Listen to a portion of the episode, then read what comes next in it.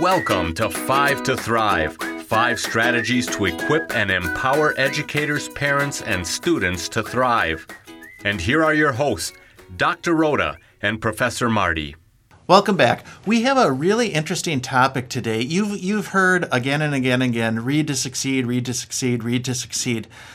But in my lifetime, I, I, really haven't thought about what is happening within my brain when I'm reading. And so Dr. Rhoda is going to share some insights with what is really happening as we're reading. And I just find this really, really fascinating. So, Dr. Rhoda. Thanks, Professor Marty. So, here's just a few statistics to kind of set this up a little bit. Do you realize that one quarter of American children do not learn how to read? A quarter of the kids in America don't know how to read. According to DoSomething.org, which is a group of people dedicated to literacy, two thirds of students who cannot read proficiently by the end of fourth grade are going to end up in jail or on welfare. Two thirds by fourth grade. Uh, over 70% of American inmates cannot read above a fourth grade level. And remember, we've talked about before, about 80% of inmates have not graduated from high school right? I mean, this is costing us a lot of money in the United States. 90% of high school dropouts are on welfare. Our education system has a lot of room for improvement, but the statistics are staggering that a 12th grade education still makes such a monumental difference in a person's quality of life. And why is that? What's going on? What does what does reading do? How does that make such a difference? There's lots of different things at play, but one of the things is just basically your brain and what's going on in your brain as you read. 53% of fourth graders admitted to reading recreationally almost every day. Okay, so about half of fourth graders read just for the fun of it almost every day, while only 20% of eighth graders could say the same.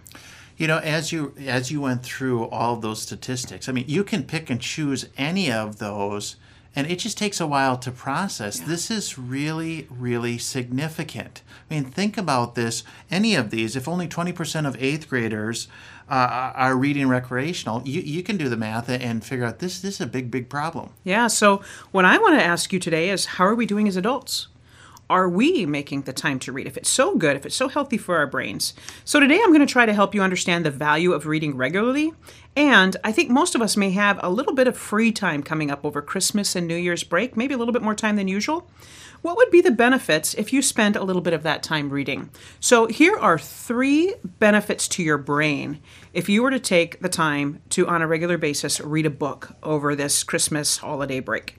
Number one, Reading creates new white matter in the brain, and white matter is a type of cell, which improves system wide communication throughout your brain. White matter is the stuff that helps carry information around your brain between the regions of gray matter. This helps your brain process information more efficiently. Who doesn't want to be able to process information more efficiently, right? Reading keeps your brain active, can impact all the sensory processing. This is kind of interesting. If I read the word chair, the visual part of my brain is stimulated and I picture a chair. But if I read leather chair, now the visual part of my brain and the part of my brain that regulates smell and the part of my brain that regulates touch all fires up.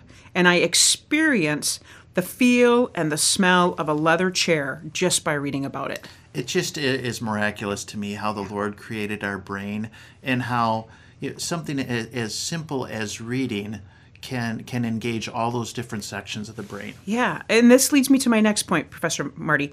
Number two, you can travel the world while sitting in a chair reading. Doesn't even have to be that leather chair, right? And, and I'm just going to say, COVID nineteen. I mean, what a great opportunity for us. I know many of us are just longing to travel to places and simply can't. Yes, but you can experience all the benefits, or many of the benefits of travel, through reading.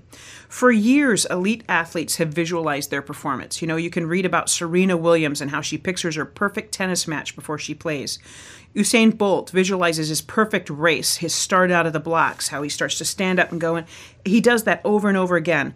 And as they visualize, the neurons through their brains are stimulated to actually experience this perfect performance. Muscles actually fire based on what they visualize. We are fearfully and wonderfully made, my beautiful friends. So when you read about traveling through a foreign country and inter- interacting with people from another culture, your brain is actually experiencing this. Your senses, are actually experiencing experiencing this. And we can actually grow our mirror neurons. Those are the neurons in our brain that allow us to feel empathy and compassion for another person. We can grow those through reading about experiences of people who are compassionate caring um, growing empathy as you learn about some person that's living in an environment that's very different than yours that sort of thing. So through reading we get to practice being human. We get to take on the perspective and the experiences of another person we get to look at the world and people through someone else's eyes, and it grows more mirror neurons in our brain, and this allows us to have more experiences and greater compassion for others. And for such a time like as Yeah. this, isn't it? There's such a need for compassion. Yeah. A- And, certainly, so in a sense, reading promotes growth of compassion. Yeah, improves the world. Hmm. I think that's the mortar that holds a civilized society together. Number three, reading improves our critical thinking and problem solving abilities. So, who doesn't want this, right? We get to improve our white matter, which helps the efficiency of our brains.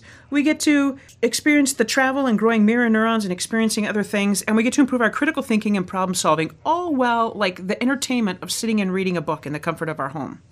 As we have more experiences, we're able to look at situations from more angles. You know, most people participate in confirmation bias, myself included. We look for things that support our current views and make us feel comfortable and correct and justified, and we all do it. But reading can help us look at the same situation from two different angles. I can see that a person has both healthy and kind motives, and sometimes that same person had intent that i that isn't honorable. I, I wish I, sh- I should have looked it up. It just popped into my mind as I was thinking about this now. Clint Eastwood, a while back, directed two different movies about World War II, and one was from the aspect of the soldiers, the American soldiers in World War II, and one was from the aspect of the Japanese fighter pilots. Letters. It had something about letters in the title, and it showed you the exact same scenario from two different angles such a powerful thing to do. Um, so when I can look at a situation from both sides, it helps move me from black and white to being more compassionate, empathetic, critically think, think through different angles, different motives. No one's as good as I think they are. No one's as bad as I think they are. Reading can help me understand that better. Literature is filled with characters who are both saint and sinner, just like me. It's what makes Shakespeare such a prolific and profound writer. Is his characters were so complex. Reading also helps me, uh, helps all of us improve our concentration, our focus, our memory. You know, our society's become so comfortable with short sound bites. We hear one perspective summed up in 80 characters and form an opinion. We need to train our brain to go deeper. We need to train our brain to sit and read for 20 minutes without reaching for our phone. And so I will tell you, I am so conditioned to check the news, read the headlines, skim over things, that for me to set aside 20 minutes, initially it seems like, oh, this is taking forever. And yet it's like anything else. Once it becomes a habit, certainly good things happen. It's kind of interesting. Uh, PBS has a show with Christiane Amanpour, and she used to be on CNN. She's an international correspondent. She now has a show there. And like in the hour's time, she covers three stories and she goes really, really deep into them. And I really enjoy it. She's very good at. Re- she's a journalist. She's reporting both sides. She's not telling you what to think typically. And I'll sit there and think, this is so long because you're just used to 20, 30 seconds, and now we're going to spend 20 minutes on one story. But boy, is that powerful! And you understand a situation so much better than just from reading a headline. So, yeah, absolutely. And we are becoming worse and worse at concentrating.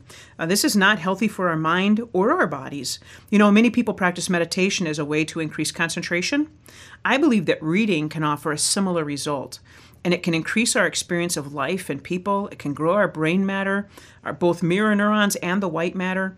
And all of these things help our brains to stay healthy and vibrant, and it also increases our social well being and our mental health. So, this is my encouragement for you to pick one book over this Christmas holiday break. And when you have a free half hour, instead of picking up your phone to scroll or turning on the television, what if we crack open that book and go on a journey? Once our minds are expanded, they can't contract back to where they were before. Reading enlarges our world, changes who we are, just like travel does. What a beautiful adventure. Our goal in Five to Thrive is to equip and support educators and parents as they help each child develop to his or her full God given potential. So, here are five key takeaways from today's episode. Number one is a challenge for all of you out there.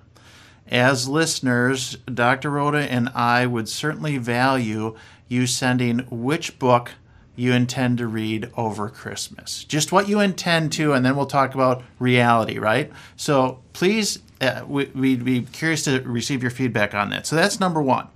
Number two, why are we asking you this? Well, as Dr. Rhoda said, white matter in your brain develops when you're reading, and all kinds of good things come from that. Number three, uh, while you're reading, look, during COVID 19, we're at home, we're limited where we can go. Reading provides the opportunity to explore uh, beyond what we, we typically can. Uh, number four, uh, we often hear critical problem solving skills. We need to improve those. Well, reading does just that. Uh, so many good things. And, and, and, number five, as you celebrate this season, as you celebrate the Lord's birth, as you ponder and meditate, uh, if you're reading the Bible or, or another book, just think about how amazing it is that reading in itself can contribute to so many good things in life. Thanks for taking the time to learn with us. Let us know how you're doing. If you have questions, challenges, or successes you want to share, please let us know through the comments section of our website. May your week be blessed.